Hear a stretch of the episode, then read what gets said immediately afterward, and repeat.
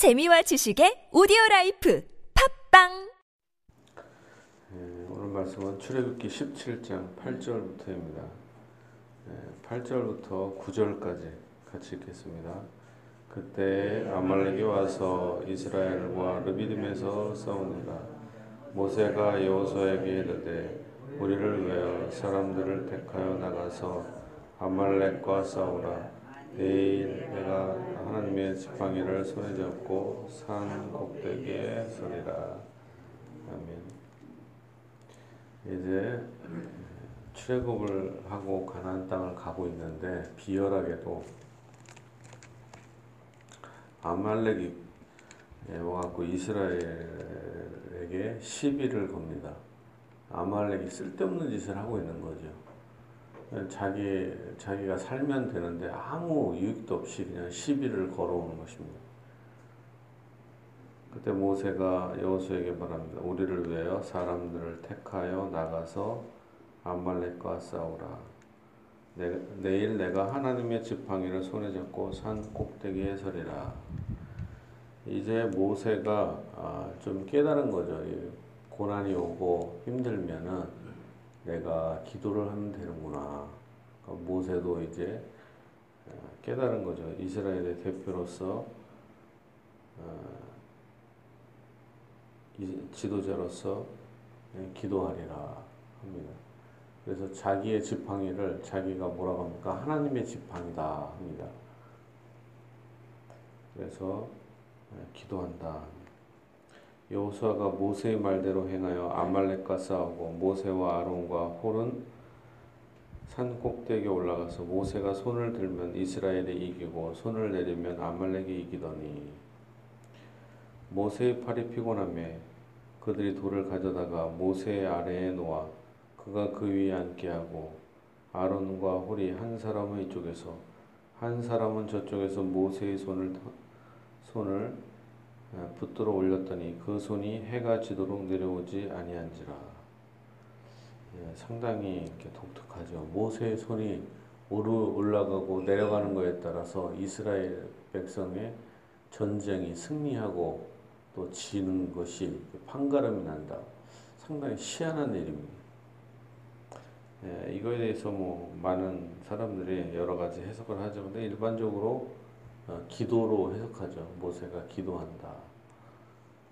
예, 기도하는데 예, 아론과 훌이 예, 옆에서 같이 도와줬다. 이렇게 해석을 합니다. 저는 이, 이 부분은 잘 모르겠습니다. 어떤 의미가 있는지. 그렇지만 하여간 그 모, 어, 아론과 훌이 모세를 도왔다 라는 것은 분명하죠. 여호수아가 칼날로 아말렉과 그 백성을 쳐서 무찌르니라.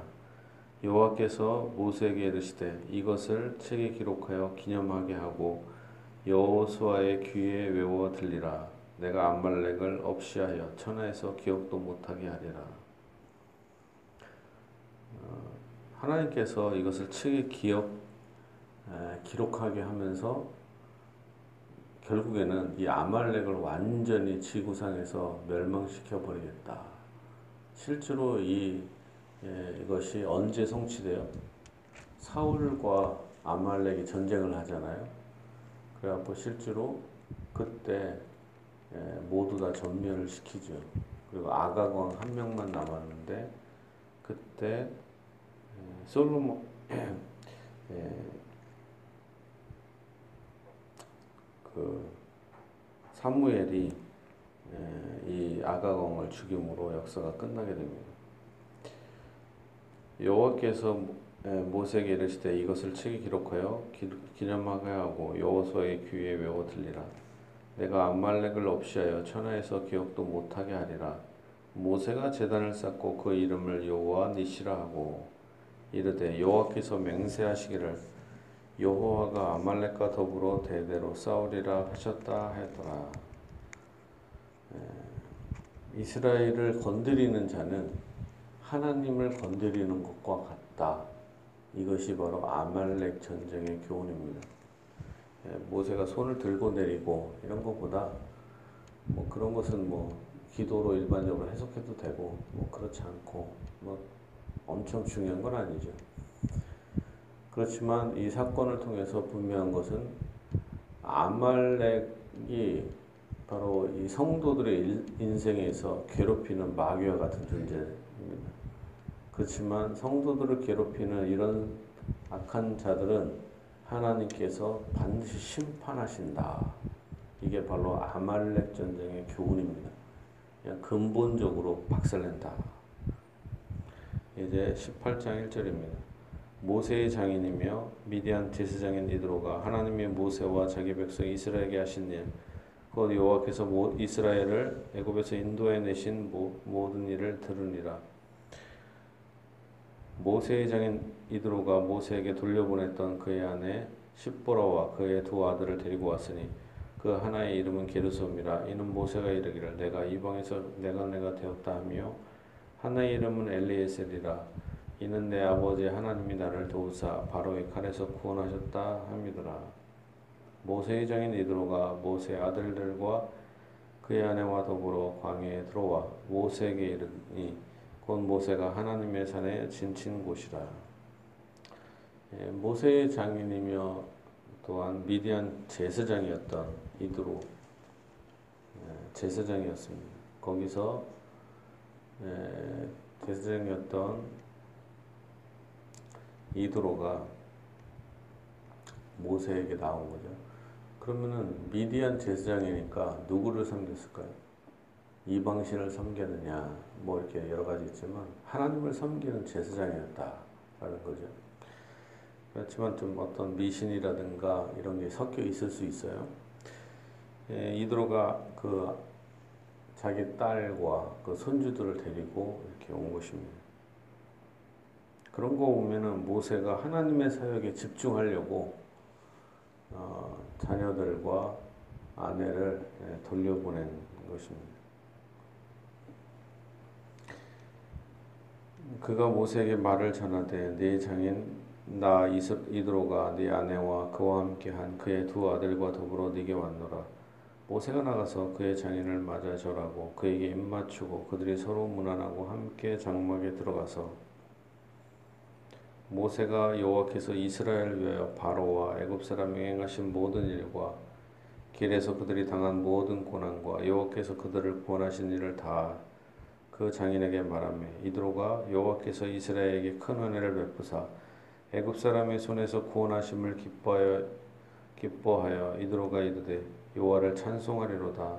너희를 애굽 사람의 손에서와 바로의 손에서 건져내시고 백성을 애굽 사람의 손 아래서 건지셨도다 이제 내가 알았도다 여호와는 모든 신보다 크심으로 이스라엘에게 교만하게 행하는 그들을 이기셨도다 하고 모세의 장인 이드로가 번제물과 희생제물들을 하나님께 가져오매 아론과 이스라엘 모든 장로가 와서 모세의 장과 함께 하나님 앞에서 먹으니라. 예, 이걸 보면 어, 이두로가 미디안 제사장이었지만 이것은 어, 우상을 섬기는 제사장이기보다는 하나님을 섬기는 제사장이었다라는 것이 이 말씀을 통하여 어느 정도 어, 증명이 되는 것이죠. 하나님을 찬양합니다. 하나님의 구원하심을 보고 함께 예, 식사를 합니다. 13절입니다. 이튿날 모세가 백성을 재판하러 앉아 있고 백성은 아침부터 저녁까지 모세 곁에 서 있는지라. 모세의 장인이 모세가 백성에게 하는 모든 일을 보고 이르되 네가 이 백성에게 행하는 이 일이 어찌 됨이냐? 어찌하여 네가 홀로 앉아 있고 백성은 아침부터 저녁까지 네 곁에 서 있느냐? 모세가 그의 장인에게 대답하되 백성이 하나님께 물으려고 내게로 옵니다. 그들이 일이 있으면 내게로 오나니 내가 그 양쪽을 재판하여 하나님의 율법, 율례와 법도를 알게 하나이다. 모세의 장인이 그에게 이르되 네가 하는 것이 옳지 못하도다. 너와 또 너와 함께 한 이 백성이 필경 기력이 쇠하리니 이 일이 네게 너무 중함이라 네가 혼자 할 수 없으리라. 이제 내 말을 들으라. 내가 네게 방침을 가르치리니 하나님이 너와 함께 계실지로다. 너희는 너는 하나님 앞에서 그 백성을 위하여 그 사건들을 하나님께 가져오며 그들에게 율례와 법도를 가르쳐서 마땅히 갈 길과 할 일을 그들에게 보이고 너는 또 온 백성 가운데서 능력 있는 사람들 곧 하나님을 두려워하며 진실하며 불의한 이익을 미워하는 자를 살펴서 백성 위에 세워 천부장과 백부장과 오십부장과 십부장을 삼아 그들이 때를 따라 백성을 재판하게 하라. 큰 일은 모두 네게 가져갈 것이요 작은 일은 모두 그들이 스스로 재판할 것이니 그리하면 그들이 너와 함께 담당할 것인즉 일이 내게 쉬우리라.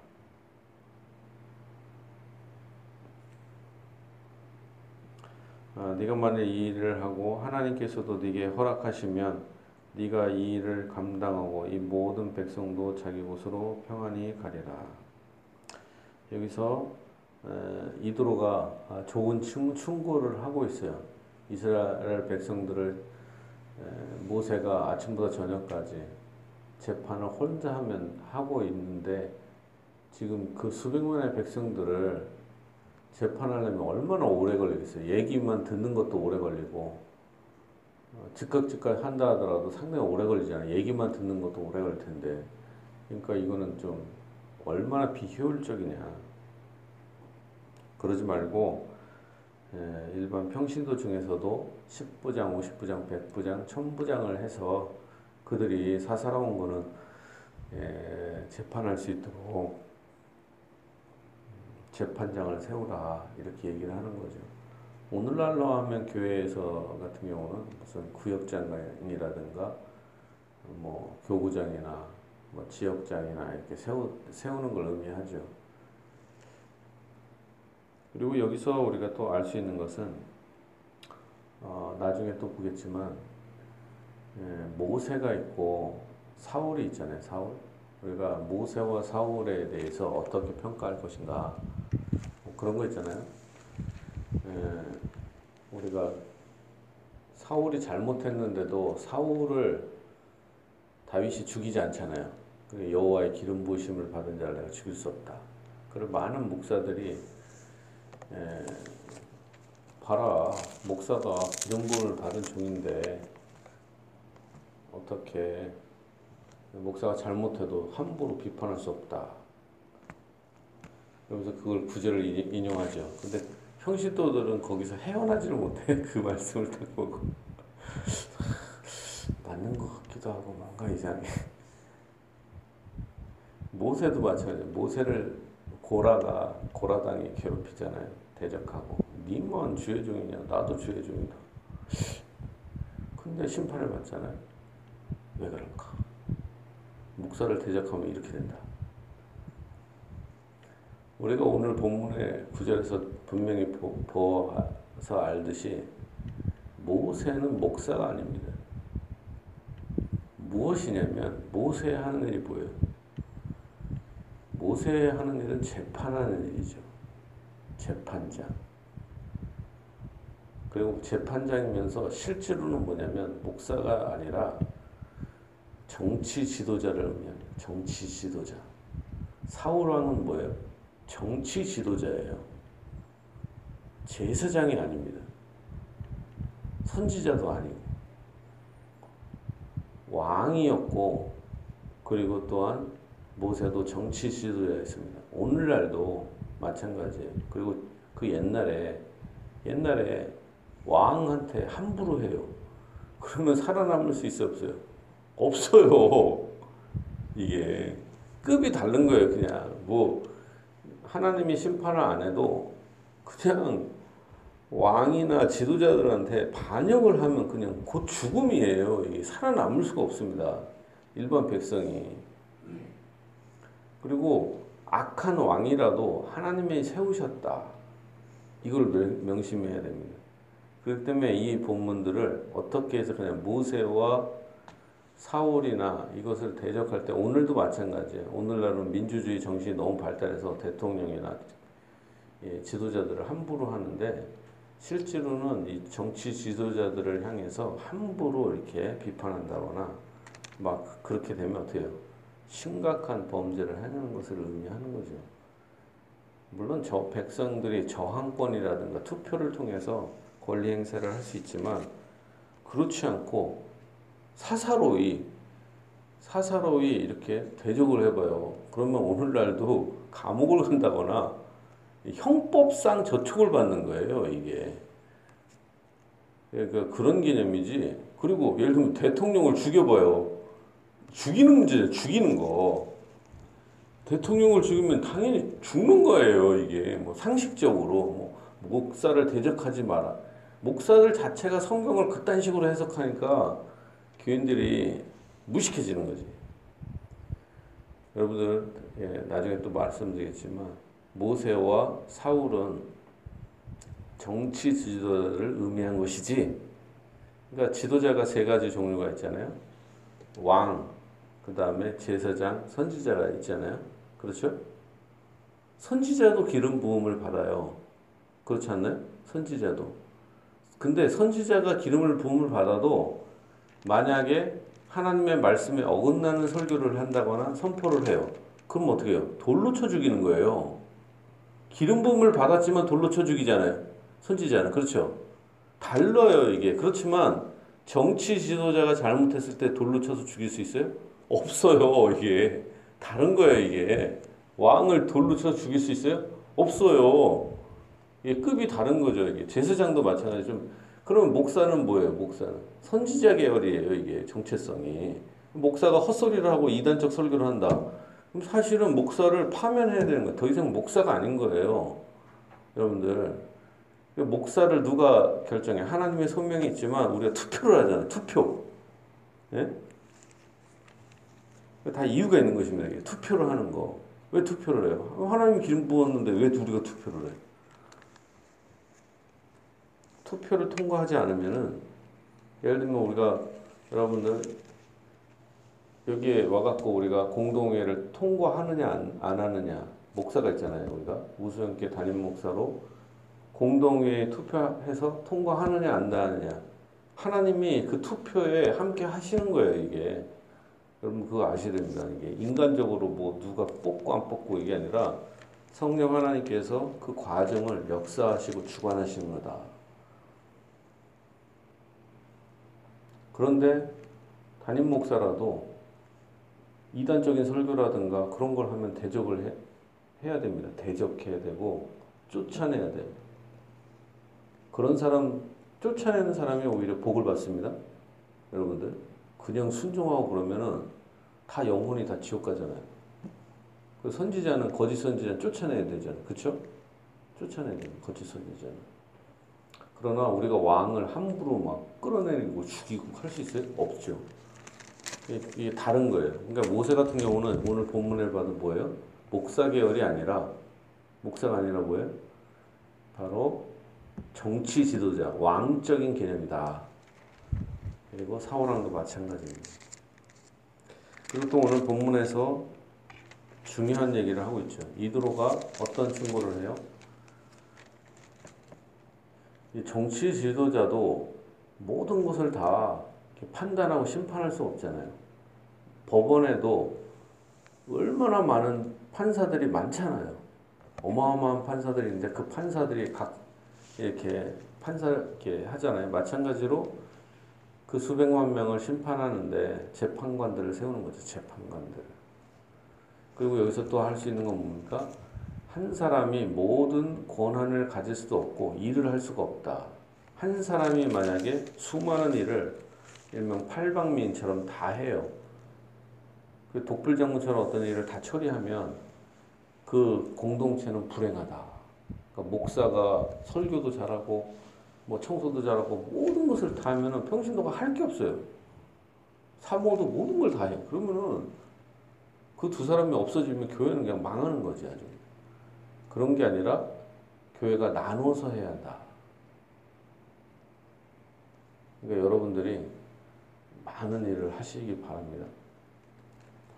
그래, 그래야 이게 서로 나누고, 그리고 겸손하게 그 지도자들도 일을 나누는 게 필요하다라는 것이죠.